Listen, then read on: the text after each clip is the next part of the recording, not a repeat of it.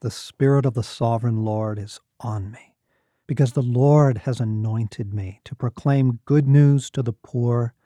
He has sent me to bind up the brokenhearted, to proclaim freedom for the captives and release from darkness for the prisoners. Isaiah sixty-one.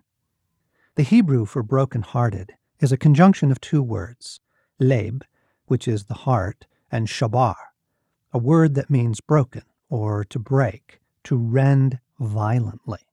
Isaiah elsewhere uses shabar to describe dry branches that are broken into pieces or statues that have fallen off their pedestals and shattered upon the ground. Shabar refers to a literal breaking, the shattering of the human heart. As if I had to explain this to you, a tender and compassionate look into your own soul will show you exactly what I'm talking about. And our healer will make us whole again. The little boy or girl in you who has so long hidden in fear, the angry adolescent, the heartbroken man or woman, all of you will be brought home to you, a fully integrated human being. At such a time, we will be fully integrated once again, body, mind, spirit, and soul, just as we were intended to live with God at the beginning of creation.